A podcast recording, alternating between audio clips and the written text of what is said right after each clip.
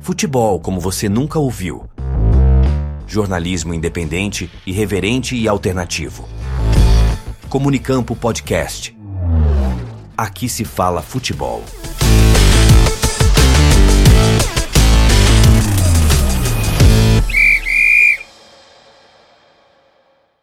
Comunicampo Podcast começando mais uma vez para você aí nas plataformas de áudio que nos acompanha também nas transmissões lá no YouTube, o jornalismo independente formado aqui por jornalistas e comunicadores daquele jeito alternativo de sempre. E hoje temos temas bem legais aqui, alguns nem tanto, né, que a gente tem que ressaltar aqui, mas outros são bem interessantes. Eu sou o Klaus Simões e hoje temos a estreia de um novo membro, mas antes eu vou chamar aqui quem já é da casa que vai já colocar aqui primeiro essa introdução. Nicolas Kirin, seja bem-vindo mais uma vez. Queria que você tivesse o apito inicial aí, a sua primeira consideração, o que, que você acompanhou de futebol. Bom dia, boa tarde, boa noite aí ao ouvinte do Comunicando Podcast. Eu acompanhei, dá, dá, alguns pitacos, né, aí do inicial. Acompanhei a final do, do Fortaleza com a LDU, acompanhei esses lances assim que deu, né, depois vi um pouquinho da surra do City no United, apesar de uma bela exibição do Onaná. E eu vi a outra surra que o Daronco deu no Corinthians, né? Acabou com o jogo contra o Santos, vi um pouco disso aí também.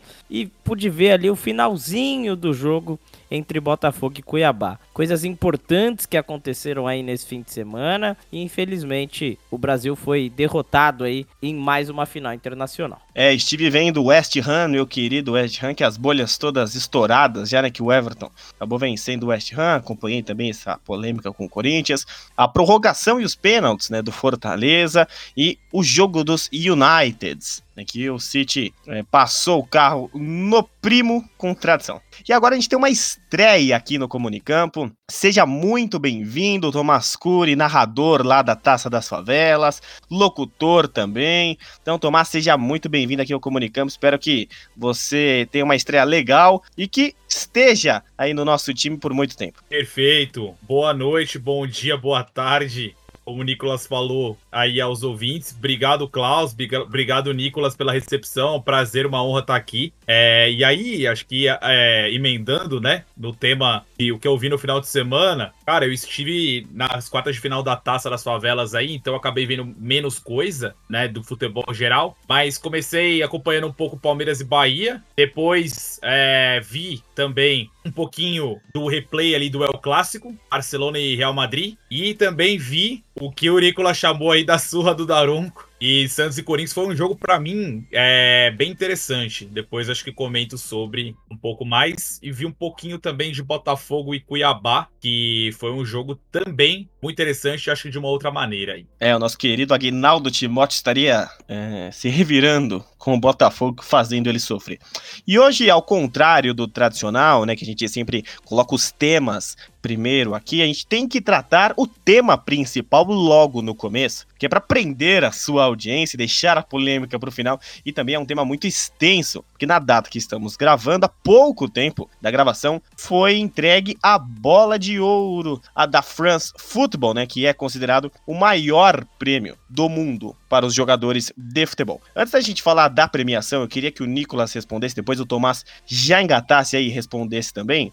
É, qual é mais importante para o jogador de futebol e para a imprensa esportiva? O prêmio da bola de ouro da France Football ou o The Best da FIFA? Olha, Klaus, essa pergunta já põe a gente na fogueira, né? Bem interessante, porque apesar da France Football ter todo esse histórico, ter todo esse evento maravilhoso, a, a, a, bola de ouro da FIFA ela conta muito mais, né? A gente sabe dessa soberania que existe em tudo isso e essa soberania ela esbarra muito no que a France Football imagina de futebol, que é de uma visão completamente diferente. Se você for pensar, pelo menos não sei se vocês concordam comigo, mas se a gente for pensar como é o campeonato francês, é, não pode uma, uma revista francesa dar pitaco sobre quem são os melhores da temporada. Então, eu acho que a gente poderia ter um evento da France Football com outras coisas em busca da bola de ouro. Por exemplo, junto a France Football, junto Marca, junto o, o Lance, que tá aqui na América do Sul, dando, dando exemplos, tá? Junta, sei lá, Sky Sports e faz uma bola de ouro voltada para tudo isso. Porque muita gente, muitas vezes a gente gente não tem concordância nessa premiação. E eu acho que a FIFA, independente de tudo, faz uma premiação um pouco mais justa. Olha, vou concordar muito com o Nicolas aí, tá? Adorei a frase que ele falou sobre quem assiste campeonato francês não deveria deixar a France Football ser a, o grande patrono, né, que dita os craques da temporada. Acho que foi uma ótima frase aí. E é, eu tava até olhando nesse ponto que de realmente visão, né, do futebol, né, a, France Football teve divergências entre FIFA e bola de ouro da France Football algumas vezes, né? E eu tava até comentando hoje com um amigo que das, das oito vezes que teve essa divergência entre o que a FIFA achava que era o melhor do mundo e a bola de ouro achava que era o melhor do mundo, isso antes de unificar, tá? Tô falando do pré-2010 ali, tá? Essas, essas divergências. Três foram jogadores brasileiros, né? Então você pega a FIFA falando três brasileiros foram o melhor do mundo e a France Football dando o melhor do mundo para outras pessoas e, na verdade, todos europeus, né? Então, não sei, acho que tem, tem alguma coisa na, na, naquilo que o Nicolas falou, realmente, da visão de mundo, né, de futebol que a France Football enxerga e que realmente eu gostei do que ele falou também, que poderia unificar com outras revistas, até citou algumas aí, 442, por exemplo, é uma revista muito tradicional também, que poderia entrar nesse campo aí, e que eu acho que poderia agregar mais do que um prêmio só da, é, que é o, Bola de Ouro hoje, tá? É, eu tenho saudade quando era unificado, né? Porque quando era unificado era bem legal, porque assim os capitães das seleções poderiam votar, os técnicos também das seleções e também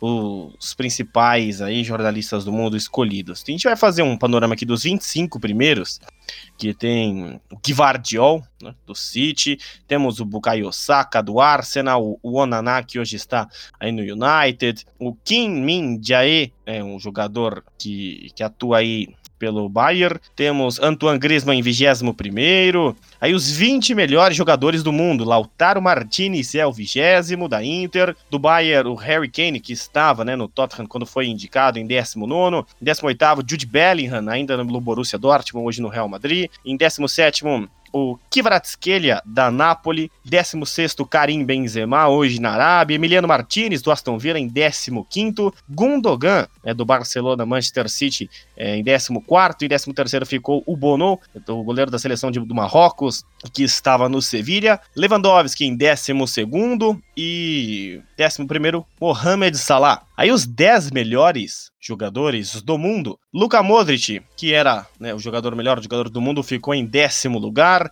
Bernardo Silva em nono lugar. Vitor Osimhen, né, do Napoli, em oitavo lugar. Julian Álvares do City em sétimo lugar. Vinícius Júnior, a grande polêmica, em sexto lugar. Aí o jogador do Real Madrid. O Rodri ficou em quinto lugar, seguido por Kevin De Bruyne em quarto lugar. Agora a gente chega no ponto que a gente vai discutir aqui. Depois tem a pergunta dos outros atletas. Em terceiro, Kylian Mbappé, jogador da França e do Paris Saint-Germain. Em terceiro, em segundo, Erling Haaland, o norueguês do Manchester City, e Lionel Messi, o grande campeão aí da bola de ouro, 36 anos, argentino, do Paris Saint-Germain e hoje do Inter Miami. Dessa vez o Tomás responde primeiro se ele concorda com os três primeiros aí, Messi, Haaland e Mbappé, ou se você não concordar, quem seriam os três primeiros para você? Concordo, tá? concordo inclusive com a ordem. Minha visão é, das coisas é que não poderia ser diferente essa ordem. Para mim, Copa do Mundo pode ser até uma visão romantizada. Acho que Copa do Mundo de 2002 foi um dos primeiros campeonatos do mundo de futebol aí que eu acompanhei e o Brasil ganhou. Então, para mim, cara, a Copa do Mundo para mim é, é que nem religião, entendeu? Assim, é um, é um negócio que não tem muita discussão,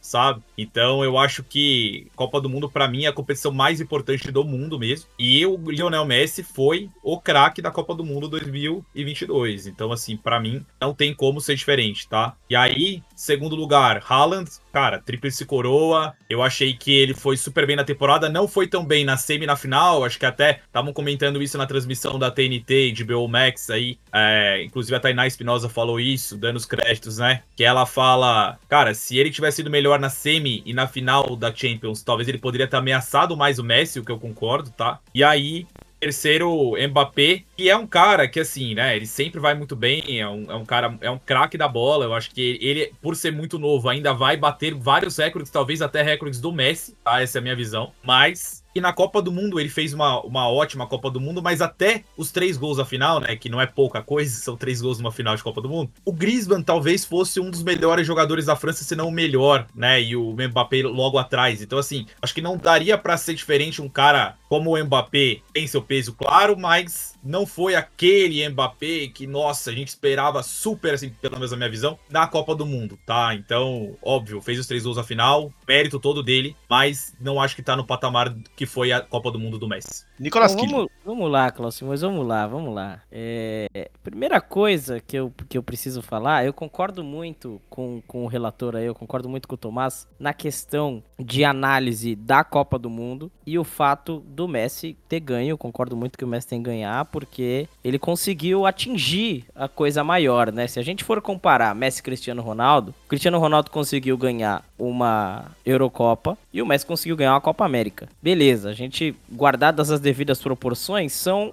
as duas competições de clubes do continente. Nós temos muito mais títulos sul-americanos do que europeus em Copas do Mundo. Então é mais um título da Argentina. Não sei se a Eurocopa é muito maior assim que a Copa América, mas tem o mesmo peso se a gente for contar por histórias de títulos também em Copa do Mundo. Então eu acho que coroou aí tudo que o Messi fez, coroou mais, uma, mais um, um, um ano brilhante do Messi, né? E eu acho que ele tá na frente com oito, demonstra isso, com oito com oito premiações dessa, acaba demonstrando isso. E eu acho que o que o Messi fez na Copa do Mundo foi muito importante. Muito importante para a gente ver que o futebol sul-americano ainda tem toda essa força. Se a gente for pensar, Klaus, por exemplo, no, nas cinco bolas de ouro que tiveram aí o Cristiano Ronaldo, abaixo do Cristiano Ronaldo, com três bolas de ouro e abaixo do Messi, lógico, tem Johan Cruyff, Michel Platini e Van Basten. Se o Cristiano Ronaldo não ganhar mais nenhuma bola de ouro daqui para frente, que é o que eu acho que não vai acontecer, nenhum desses outros jogadores que está aqui, além do Modric, tem chance de ganhar esse prêmio e alcançar o Messi tão rapidamente. Se o Messi não ganhar mais nenhum, né? Então eu acho que muito merecido pro Messi ficar nesse posto aí e receber a oitava bola de ouro, porque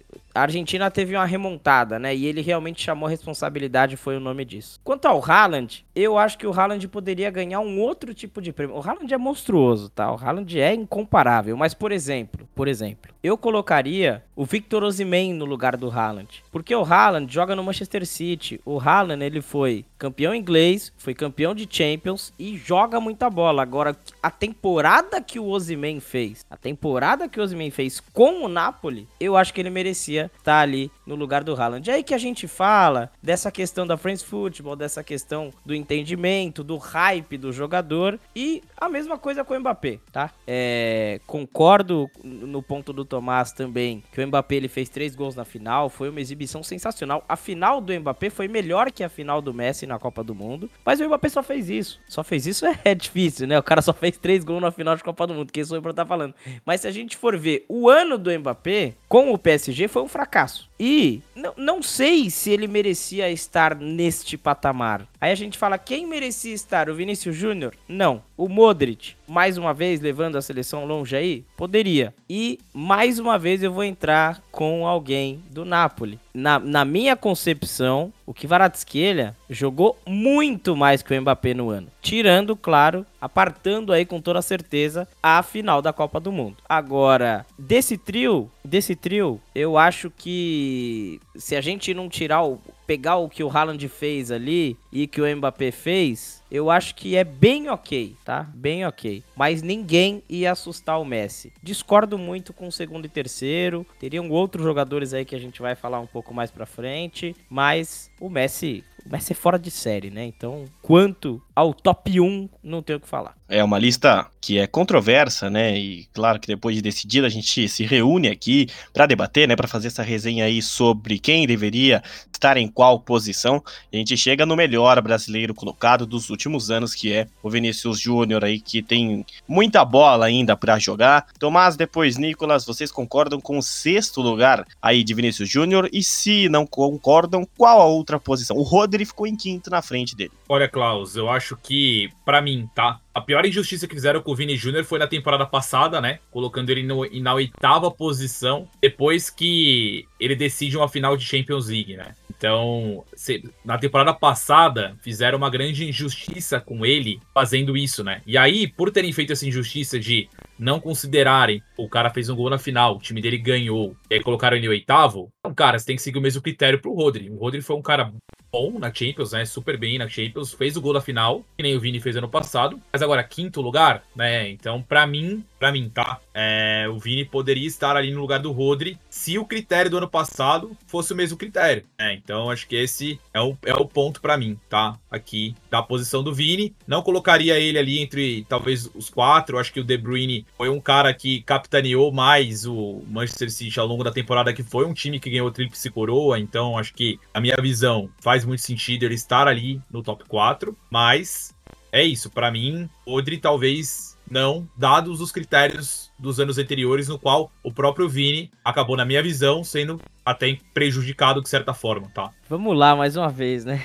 Começar as opiniões. Hoje, hoje não tem Daniel Domingues, Cláudio Simões, mas tem opiniões polêmicas aqui. É... O que acabou com os jogadores brasileiros Aí o, o, o Tomás está estreando hoje, Cláudio Simões, ele vai pegar um pouco da minha opinião sobre a seleção brasileira, que é... O Vinícius Júnior é monstruoso, concordo muito com o, o Tomás no, no, que ele... na comparação que ele faz com a temporada passada. Porque na temporada passada, era pro Vinícius ter sido segundo ou terceiro, com a bola que jogou o Vinícius Júnior. Na temporada passada, que eu digo na, na, na anterior, né? Não nessa de que é essa premiação agora que conta a Copa do Mundo. Mas é, a Copa do Mundo que fez o Vinícius Júnior e a Copa do Mundo que fez a, a, seleção brasileira foi uma coisa horrenda. Foi uma coisa horrível, horripilante. Um time ruim, pessimamente treinado, completamente desorganizado e sem nenhum jogador decisivo. E isso cai em cima do Vinícius Júnior, porque ele era uma das pessoas que estavam ali. Isso com certeza cai em cima do Vinícius Júnior. E aí, não, não interessa tudo que ele fez pelo Real Madrid, inclusive ficando até à frente do Benzema, porque a Copa do Mundo, que foi o que fez o Messi estar ganhando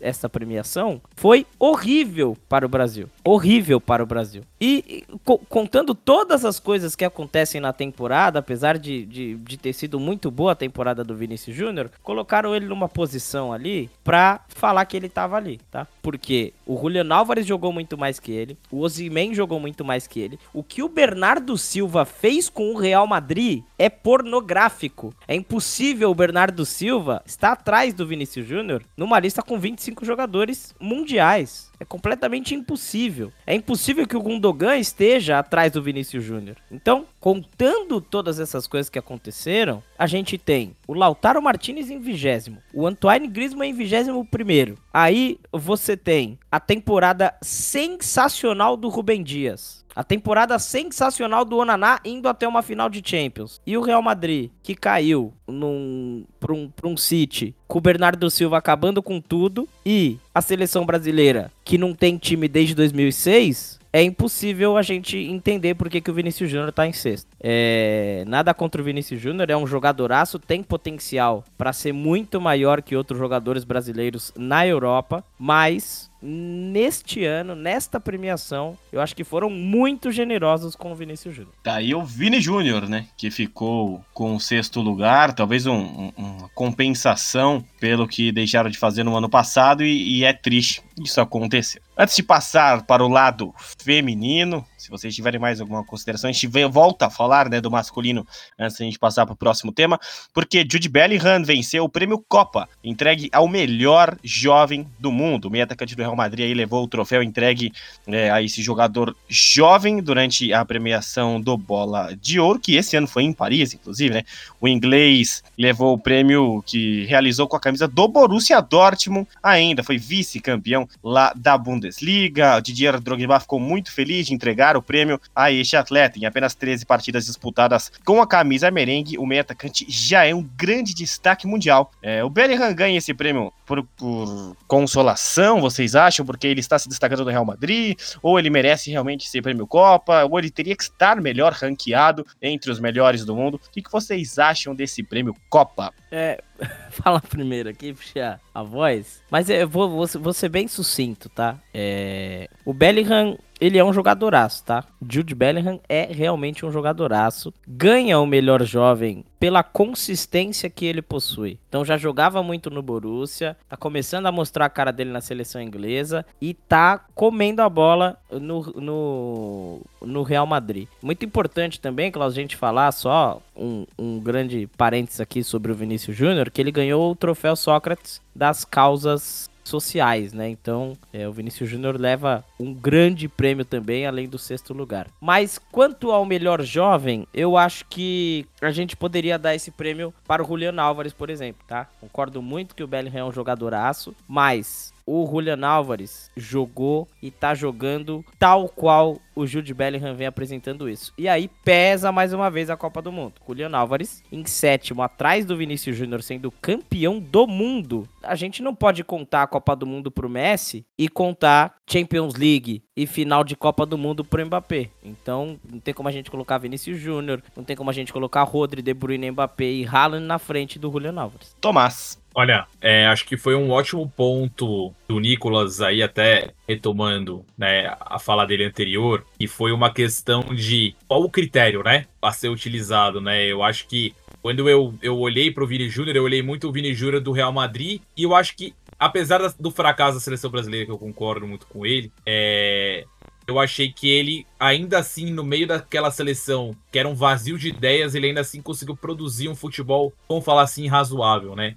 Mas que, se você conta um, um Julian Álvares, que é um cara que a seleção argentina produziu até mais que o Vini Júnior e, dado, dadas as condições, né, pela idade, conseguiria ali concorrer pelo prêmio, cara, eu acho que é o, o Julian Álvares poderia sim ter sido um cara forte candidato. Outro cara que, para mim, né, poderia ter sido também um forte candidato era o Musiala, né, que na verdade concorreu muito com o Bellingham ali, né? O Bellingham foi o melhor jogador da temporada ali, né? É, e o Musiala no entanto, se eu não me engano, fez, não fez mais gols, mas deu mais assistências que ele na, na mesma liga, né? Então, queria destacar também o Musiala, que era um jogador que poderia ter ameaçado ali o, o Jude Bellingham, que na minha visão é um jogadoraço, como o Nicolas falou também, mas não sei, né? A gente, a gente fica com a impressão de que realmente poderia ter sido, poderia ter sido outras, outros jogadores que não seria nenhum absurdo. Acho que esse é o ponto. Seguindo aqui com os prêmios da Bola de Ouro, né? Só pra gente ressaltar outras premiações. É, o prêmio Gerd Miller foi para o Erling Haaland. O troféu Yashin foi para o Emiliano Martinez como o melhor goleiro do mundo. Prêmio Sócrates, como o Nicolas Killing já falou, foi para o Vinícius Júnior. O clube do ano foi o Manchester City da Inglaterra. E o clube do ano feminino foi o Barcelona aí, da Espanha. Então a gente tem os melhores goleiros com Emiliano Martinez, o Ederson ficou em segundo lugar, goleiro brasileiro, o Bono ficou em terceiro, o Courtois em quarto, o Ter Stegen em quinto, o Onan, né, o Onaná ficou em sexto, o Livakovic em sétimo, o Ramsdale do Arsenal em oitavo, o Magnan do Milan ficou em nono e o Samba do Lens ficou em décimo lugar. Aí com o prêmio Copa a gente já citou e aí a gente passa para o lado feminino, né, da bola de ouro a gente teve uma estreia como uma melhor jogadora do mundo. A espanhola Aitana Bonmati, do Barcelona, ganhou, né? E é a primeira vez aí como melhor do mundo. A brasileira Debinha, melhor colocada, ficou em 28 eh, na colocação, muitos não concordaram com isso, mas a Sanquer ficou em segundo lugar, a australiana. A Paraluelo, da Espanha, ficou em terceiro lugar, também atleta do Barcelona. A Rolfo, da Suécia, do Barcelona, ficou em quarto lugar. A Mary Earps, da Inglaterra, do United, ficou em quinto lugar. Em sexto, a Olga Carmona, do Real Madrid, espanhola também. Em sétimo lugar, Alexandra Pop, da Alemanha, jogando no Wolfsburg. Em oitavo, a Guijarro, da Espanha também, do Barcelona. A Linda Caicedo, do Real Madrid, a colombiana, ficou em nono. E a Raquel Daly, da Inglaterra, que joga no Aston Villa. São as 10 melhores jogadoras femininas do mundo. É, Tomás, primeiro, depois Nicolas Killing. O que justifica a ausência de uma brasileira nestas 10 primeiras do mundo? Se você concorda com a Aitana Bonmati. Primeiro falando da Aitana, concordo muito. E ela foi a primeira pessoa a levar prêmio de craque da Copa do Mundo, craque da Champions e bola de ouro da história do futebol, cara. Então, prêmio histórico aí, né? Primeiro, primeira bola de ouro dela e primeira bola de ouro histórica. E concordo, ela é uma jogadora que ela apesar de não aparecer tanto quanto outras, outras bolas de ouro, vamos, vamos colocar desse, dessa forma, assim, né? Ela não é aquela jogadora que ela vai aparecer por muito por características individuais. Ela é aquela jogadora que capitania o time, né? Ela dá muitos bons passes, né? Ela comanda o time pra frente. Bom, vamos fazer um paralelo bem rude, tá? É um Luka Modric, assim, é, de uma bola de ouro meio Luka Modric, assim, né? Então ela é uma, uma jogadora que ela organiza o meu campo e dá muitos bons passes. É uma jogadora que é muito do jogo coletivo. Eu acho que foi muito justo, tá? A bola de ouro dela. Eu acho que brasileiras, a ausência das brasileiras, assim, né? Eu acho que, cara, futebol brasileiro tava passando por um momento muito de transição. A gente viu isso com o time da própria Copa, né? Várias jogadoras entraram com a Pia e mesmo assim a Pia não conseguiu trazer o resultado esperado pro futebol brasileiro. Talvez o Arthur Elias traga agora, né? E a gente, beleza, estamos aqui falando que tem jogadores que jogam fora do Brasil, várias jogam fora do Brasil e a gente tem que considerar a temporada delas também, mas também considerando um pouco aí é, que fizeram, que produziram na Copa do Mundo, foi muito pouco, né? A gente viu que foi uma eliminação muito precoce do Brasil e a Debinha, inclusive, jogou muito mal, né, na Copa e, enfim, eu, eu acho que, cara, não merecia sorte melhor mesmo os brasileiros nessa lista aí. Não sei o que o nosso amigo Nicolas acha, tá? Concordo e concordo muito com o relator aí, Klaus Simões. E, assim, eu, eu acompanhei muito, né, da, dessa Copa do Mundo feminina. E é, a Salma Parauelo não poderia ficar atrás da Sanquer, tá? Que é uma queridinha aí, né, do futebol feminino. Queridinha num, num bom sentido, tá? É uma jogadoraça, mas ela não vem jogando muito bem. Ela sofreu uma lesão que tirou ela boa parte aí é, das competições. E eu, eu, eu, gostaria de ver, por exemplo, Cláudio Simões, a Linda Caicedo em terceiro, ela que tá em, em nono, a Linda Caicedo em terceiro e a para a para para Luelho, a Salma para Luelho em segundo. A Itana Bonatti assim é indiscutível, tá? Tudo que o Tomás falou eu concordo. É cracaça de bola, comanda muito o meio de campo, tem uma inteligência surreal para jogar futebol, mas a para Luelho, ela é jovem, ela largou o atletismo para jogar futebol, foi campeã do mundo sub-19, foi campeã do mundo com a seleção principal da Espanha. E a gente vai ouvir falar muito ainda da Paraluela. Ela joga muita bola, Cláudio mas, mas muita bola. Aí, é, a Sanquer a seleção da Austrália não apresentou aquelas coisas e ela também não fez muita diferença. Mas é uma lista que ela é muito de jogadoras da Espanha e a gente tem que concordar com isso, tá? A dele, a Raquel dele, ou Rachel dele, fez, jogadora da Aston Villa, fez uma Copa do Mundo também sensacional. Mas, por exemplo, a Fridolina Rolfo, que tá em quarto, não fez uma boa Copa do Mundo com a Suécia. Mas ela jogou muito no Barcelona. Então a gente tem que contar aí, Copa do Mundo, a gente tem que contar Champions, o time bom do Barcelona. A Itana é uma jogadoraça, é diferente. A gente tem a Copa do Mundo que fez a Olga Carmona, que foi sensacional, tá? E é, eu acho, a única coisa que eu tenho para pontuar disso aqui é que eu subiria com toda certeza a Linda Caicedo para terceiro e colocaria a Paraduelo em segunda, tá? É, nada contra o futebol da Sanquer, ela é uma jogadora muito benquista aí é, na Europa, mas ela não fez uma temporada tão boa assim para estar tá ostentando ali o cargo de segundo lugar. Mas contra, mas contra não, mas a, quanto a Aitana Bomati é indiscutível o que joga de bola a Aitana Bomati. Simplesmente campeãs aí da Copa do Mundo FIFA, né? As jogadoras da Espanha merecendo demais. E claro, a Sanquer tá até na capa de videogame. Ela realmente tem é, um queridismo, além que ela joga o fino da bola, muito mais que metade dessa lista aí, é, do feminino e do masculino, juntos. E, mas ela não teve uma temporada tão boa justamente por conta da lesão. E o Brasil, em breve, esperamos ter é, algumas jogadoras aí nesta lista. Gil, Diniz lá da, do Barcelona, que estava no Levante, também uma grande jogadora. No futuro a gente espera o Brasil novamente. É, lembrando que esse é o prêmio da France Football. Então o prêmio Puskas é da FIFA. O gol mais bonito não é eleito nesta competição. Nicolas Killing e Tomás Cury, o que vocês podem fazer de panorama? E se vocês mudariam alguma coisa ou não? Aquele comentário que eu falei que vocês teriam abertura é agora, né? Esse é o momento de vocês falarem sobre isso. Bom, vamos lá de novo, né? Porque fica. Eu gosto quando fica esse esse silêncio que a gente tá pensando, entendeu? Pensando justamente. Eu tô pensando na polêmica, né? É... Eu não tenho gostado muito dos jogos do Mbappé. E acho que todas essas polêmicas que se envolveu o Mbappé não fizeram bem para ele, nem para o time do PSG. E se o Messi não tivesse ganho a Copa do Mundo, a temporada do PSG com o Messi e com o Mbappé foi algo completamente desastroso. A mesma coisa do nosso queridinho amigo, né, Cláudio Simões? Não posso falar o nome dele aqui, senão vou ser xingado pelos nossos comentaristas do podcast nas outras plataformas e no, lá no canal do Comunicamp também. Mas, é, temporada do PSG foi tão pífia qual os últimos anos do machucado Neymar, que a gente espera que se recupere logo e volte a jogar a bola para ver se a seleção brasileira ainda consegue ser alguma coisa. É, eu acho que de tudo que a gente falou aqui, ser bem sucinto, de tudo que a gente falou, do que a gente concorda, do que a gente não concorda, eu acho que a pior coisa aqui, tá? Com toda certeza, é o Rubem Dias jogando a bola que ele jogou, está no último lugar dos 30 melhores jogadores do mundo. Isso é inadmissível, porque o que fez o senhor Rubem Dias no time do Manchester City é algo que é inigualável. Ô Nicolas, queria antes do Tomás responder, quero fazer uma pergunta para você que ele vai responder também, que é: você acha que a ida de grandes jogadores para futebol árabe vai contar ou não vai contar? Esses jogadores é, serão vistos nos próximos anos? Eles serão vistos, Klaus, eles serão vistos, mas a gente sabendo, sabendo aí da forma que é feito isso, da forma que a France Football analisa tudo isso, vê, entende, faz o futebol, como a gente estava falando desde o começo, a gente sabe que existe um, um certo problema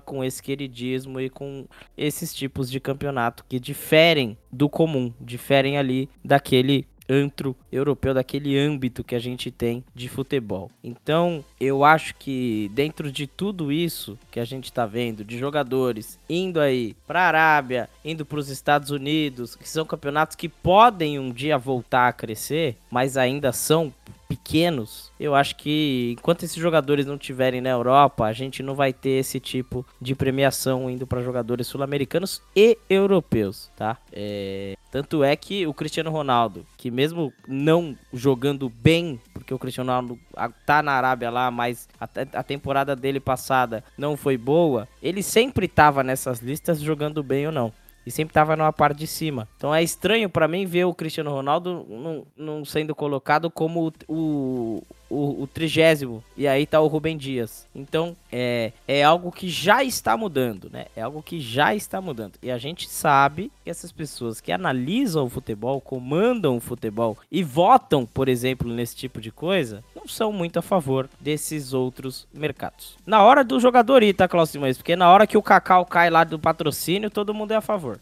É. Tomás, o que, que você acha? Se você mudaria alguma coisa em tudo que a gente falou aqui?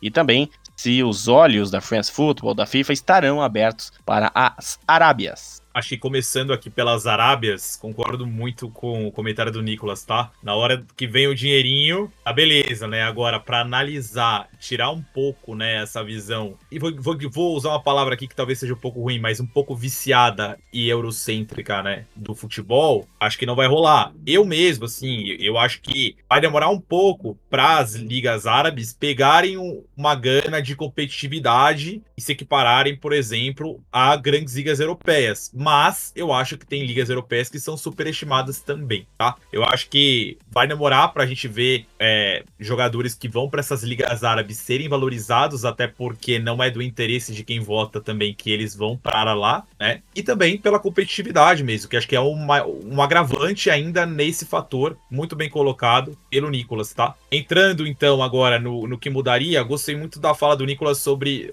futebol feminino ali, tá? A Linda Caicedo é uma jogadoraça, cara. E, cara, como foi bom ver ela na Copa do Mundo representando a América do Sul, né? Já que o Brasil caiu muito cedo ali, cara, ela foi excepcional, fez golaços, pintou e bordou ali, cara. Foi uma coisa de louco. Tricotou no meio da, da, da zaga adversária ali, cara. Eu acho que ela fez de tudo um pouco. E de verdade, eu acho que ela merecia uma posição melhor nesse ranking, sim. Acho que pensando também na Paluelha, é, perdão, ela também poderia tá melhor bem colocada, porque o time do Barcelona, esse time do Barcelona é um time histórico, né? Ganha Champions League em cima do, do Wolfsburg, que é, o, que é um time que, acho que, não sei para quem tá ouvindo, né? No feminino, o Wolfsburg é um time muito tradicional, né? E começa ganhando a final da Champions por 2 a 0 Então, o mental desses jogadores do Barcelona, fora o trabalho de equipe, fora, cara, assim, esse Barcelona é um time muito histórico, né? Então, acho que, como o Nicolas disse ali, faz muito sentido terem muitas jogadoras. Também Espanha é campeã do mundo. Eu acho que elas poderiam estar até melhores colocadas, essas do Barcelona e principalmente nossa queridíssima Caicedo. Ô, Klaus, só uma réplica bem rápida aqui, tá? É...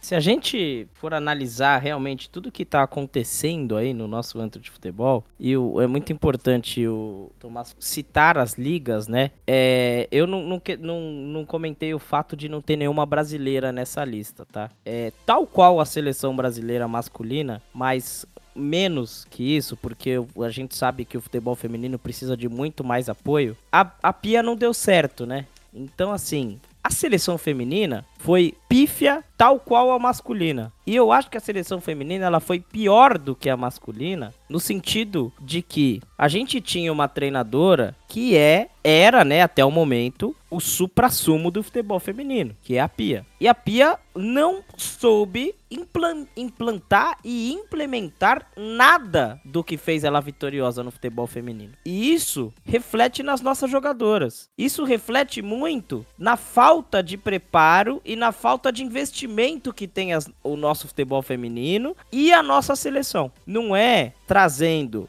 é, o melhor treinador ou a melhor treinadora e tendo aí as jogadoras mais habilidosas e as melhores, que a gente vai fazer um time bom e competitivo. A gente precisa de apoio, a gente precisa de centro de treinamento bom, a gente precisa parar de ter farra, a gente precisa ter mais seriedade, a gente precisa ter muito mais seriedade, porque se a seleção masculina já é essa bagunça e é pentacampeã do mundo, imagina uma seleção que nunca ganhou nada e chega cantando samba. A gente precisa entender e separar a seriedade do nosso jeito brasileiro. Então, primeiro, se a gente vai cantar e vai ganhar, beleza. Se a gente vai cantar porque tá feliz porque tá ali, não dá certo, entendeu? Claro que cada jogadora que tá ali tem que estar tá feliz porque enfrentou muita coisa, assim como o cara que chega na seleção brasileira masculina. Mas não dá pra gente chegar ali, por exemplo, e com todo respeito a seleção da Jamaica, não dá pra gente chegar ali e empatar com a Jamaica, entendeu? É a imagem do futebol brasileiro, seja ele feminino ou seja ele masculino e vice-versa. Então, muito bem de não ter nenhuma jogadora brasileira nessa lista, porque nenhuma jogadora brasileira mereceu. Ah, e as ligas? Futebol, a Liga Francesa e a Liga Portuguesa, se juntar as duas, fizer um campeonato só, não dá a nossa Série C aqui. Que isso?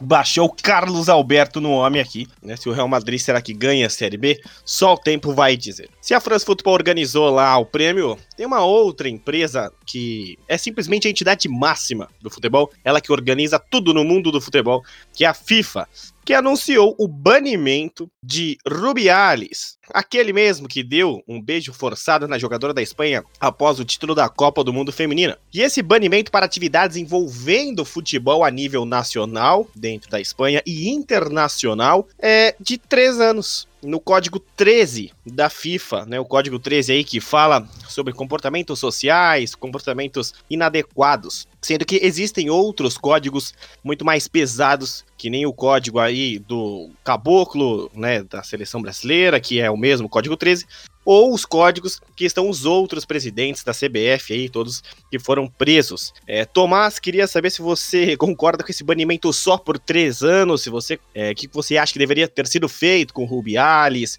se o Rubiales não deveria ter sido punido, é, vida que segue, o que, que a FIFA é, correu para anunciar isso hoje junto com o prêmio lá da France Football. Olha, Klaus, levando em consideração, né, que eles usaram ali, vou, vou ser bem sincero, tá? esperava até menos da FIFA. Dado isso, eu achei ok a punição, entendeu? Acho que dado histórico da FIFA, dado que eu esperava zero, estou satisfeito com a punição. Acho que o Rubiales é uma figura extremamente polêmica, né? Teve o beijo na Jenny Hermoso, foi absolutamente bizarro, para não falar criminoso, né? E depois ainda comemorou o título com a mão na genitália, né? E depois ela teve uma polêmica, se eu não me engano, foi com o Piquet. Não tô bem, eu não tô muito lembrado, mas se eu não me engano, foi com, com o Piquet. Não sei se os senhores têm. Mas foram um, áudios com o Piquet. Não, não sei se vocês têm essa, essa lembrança, mas acho que foi até antes disso acontecer. Mas que ele era uma figura extremamente polêmica e que realmente acho que, cara, tem que, tem que é, ser banida mesmo do, do futebol. Aí, questão de três anos, eu acho que vai, vai mais pelo que a regra representa. Eu confesso que eu desconheço, eu, eu vi esse, o artigo 13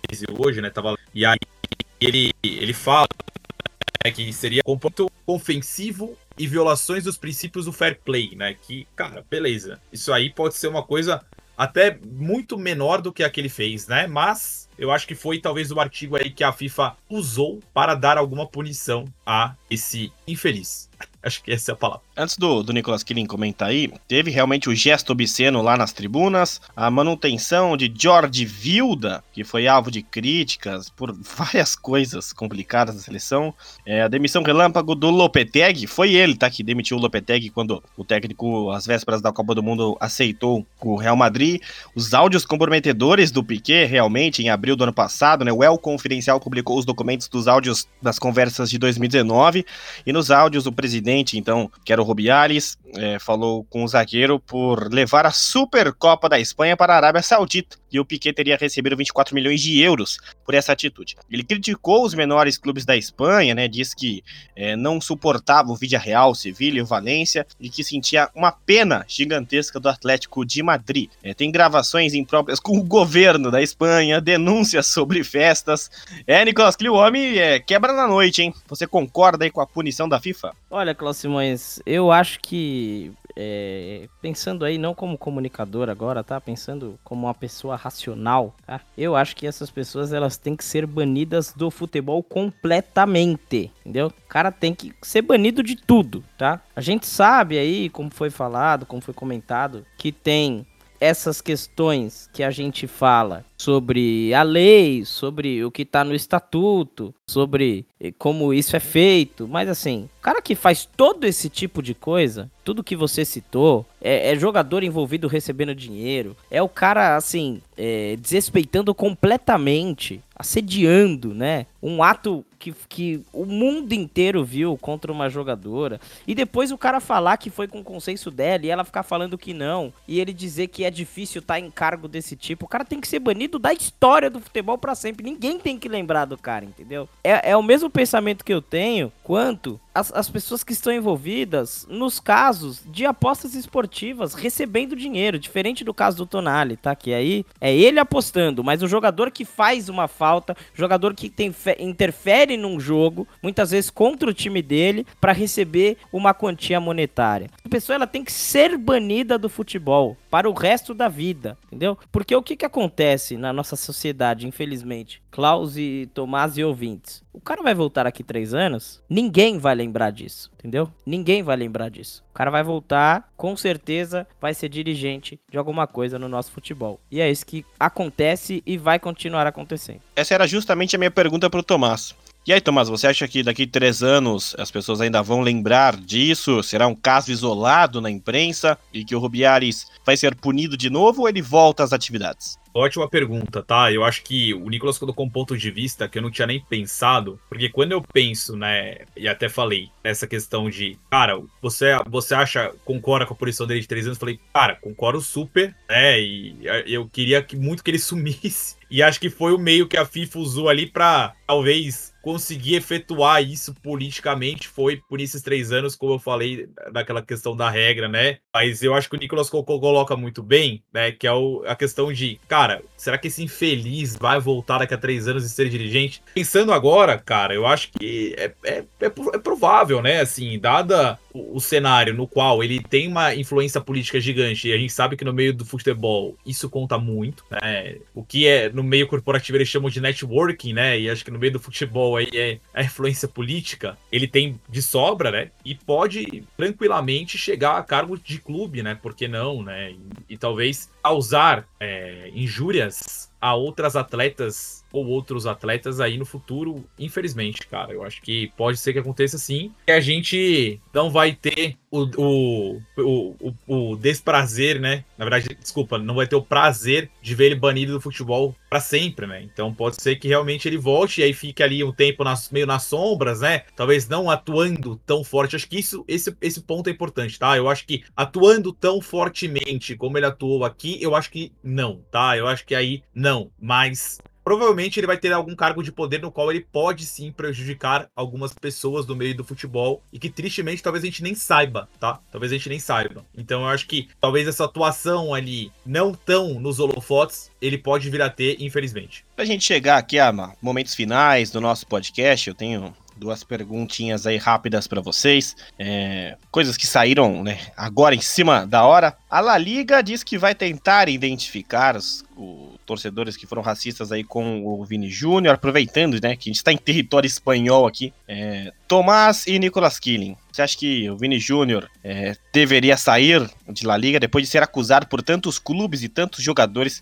de que ele estaria buscando é, todo esse holofote? Cara, sendo bem sincero, assim, e com zero propriedade para falar pela minha posição, que eu sou, né, enfim, não, não sou, não estou passando, não sinto na pele o que o Vinícius Júnior sente todos os dias, tá? Mas dado esse cenário, colocando, né, né, que é a minha opinião. Minha opinião é, no começo eu achava que ele tinha que ir embora o mais rápido possível, tá, Klaus? Eu falava, cara, não acredito que isso tá acontecendo, não é possível que ele vai aguentar isso, não acho que ele vai ter cabeça para aguentar isso, não é possível que, cara, deixem um ser humano passar pelo que ele tá passando, tá? Depois, eu acho que ele ocupou uma posição dentro da Espanha de ser um cara que vai talvez liderar uma onda contra esse movimento que é tão forte e enraizado na Espanha, talvez em outros lugares da Europa também, na Espanha é bem forte, né? Falando aqui de Espanha, e que ele pode, por isso, ser um cara muito, muito, muito relevante e que eu acho que ele não tem a obrigação de ocupar esse lugar, mas ele está querendo ocupar esse lugar. Dado o cenário que ele quer ocupar esse lugar, eu sou a favor dele ficar na Espanha. Acho que esse é o ponto. Olha, Cláudio, mas eu tenho uma opinião que vai um pouco contra a opinião do Tomás, que é o seguinte: é... nós vivemos, infelizmente, em, em sociedade sociedades racistas, né? Então, toda a luta que faz o Vinícius Júnior, recebendo aí o, o, prêmio Sócrates pelas causas raciais e todas essas questões, que já aconteceram contra jogadores como Samuel Eto'o, por exemplo, e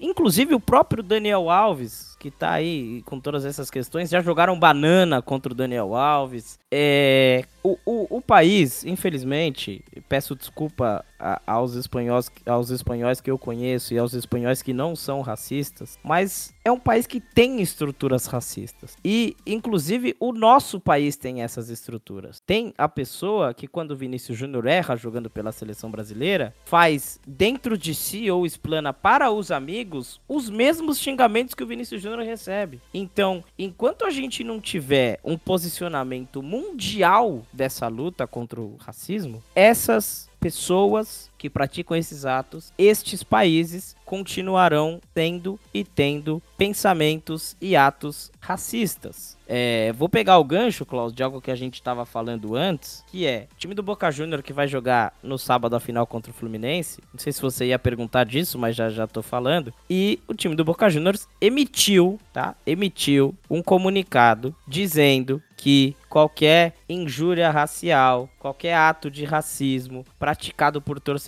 no Brasil são extremamente penalizados. E na Argentina não? Como assim? É só no Brasil que é penalizado? Só no Brasil que é extremamente penalizado o racismo? É, é, é assim, não dá para entender a lógica. Claro que dá para entender a lógica do, do, clube soltar um aviso. Só que o clube tem que soltar um aviso pro torcedor não ser racista, porque ele pode ficar preso no Brasil por cinco anos. Então, o próprio clube já tá supostamente admitindo que o seu torcedor é racista. E aí o cara fala assim, ó, não faz nada disso lá, não faz nada disso lá no Brasil, porque lá você vai ser preso. Não vai fazer a bobagem, a merda que você faz aqui, usar esse palavreado mesmo, lá no Brasil, porque lá você vai ser preso. Aqui não, mas lá você vai. É, o Boca Juniors aí que fez esse comunicado e vamos então para nossas considerações finais. Esse é um tema que a gente ainda vai abordar em breve. Deixa passar essa Libertadores que a gente vai falar. Tomás, queria que você trouxesse aí sua consideração final, que é justamente sobre Libertadores da América. Eu quero um palpite. Eu quero que você fale quem será o grande campeão da Libertadores em sua consideração final. Já agradeço é, a sua estreia aqui no Comunicampo, sua participação. Seja bem-vindo aí ao Comunicampo. É, o que você achou dessa estreia também? E encerre falando quem será o grande conquistador da América. Primeiro, agradecer muito a você e ao Nicolas. Acho que aprendi muito nesse, nessa uma hora e pouquinho aí, talvez uma hora de programa. Fiquei muito feliz de estar aqui e com comunicadores tão excelentes como vocês são, dicção impecável. Eu juro que eu vou melhorar a minha aí.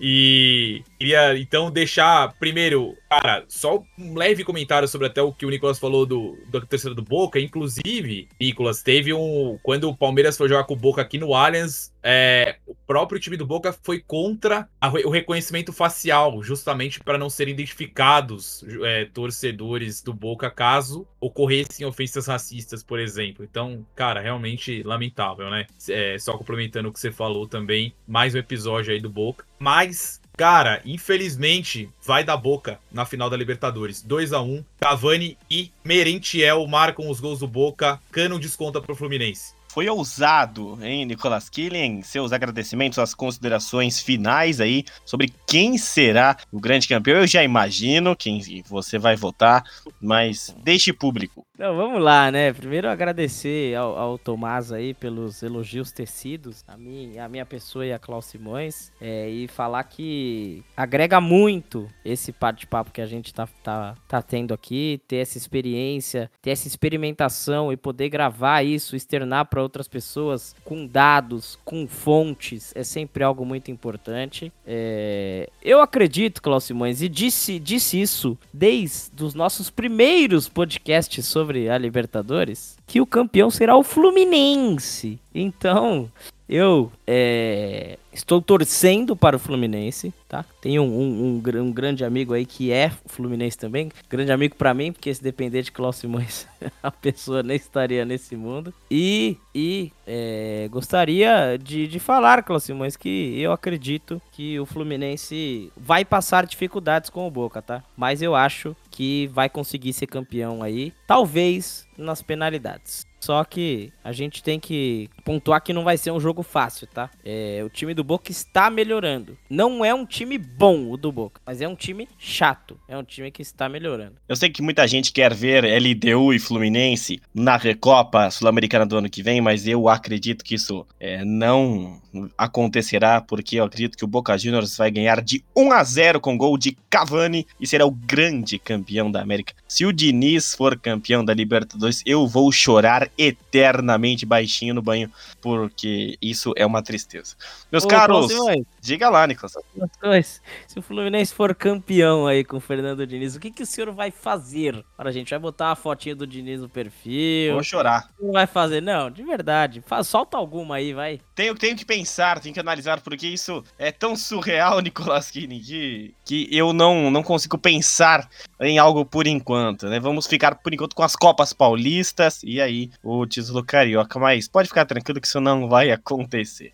Eu vou pedir para você que está ouvindo a gente para compartilhar isso nas plataformas de áudio, lembrando que se você escutou é, numa plataforma que seu amigo não tenha, não tem problema, gratuitamente em diversas plataformas de áudio você pode escutar o Comunicampo podcast e falar muito futebol. Se você quer fazer igual o Tomás e fazer parte aqui do Comunicampo é muito simples, vá lá no LinkedIn, mande a sua DM ou no arroba live Comunicampo, chega lá no Live Comunicampo, no Instagram e fala assim: eu quero fazer parte desse time, quero fazer é, uma narração, seja homem ou mulher, a narração do Comunicampo está aberto aí as portas, também um podcast, você pode chegar junto conosco. Sou o Klaus Simões, estive aqui com o Nicolas Kirin Tomás Curi, estreando no Comunicampo, e aqui se fala futebol. Juntos até o próximo episódio. Futebol como você nunca ouviu. Jornalismo independente, irreverente e alternativo. Comunicampo Podcast. Aqui se fala futebol.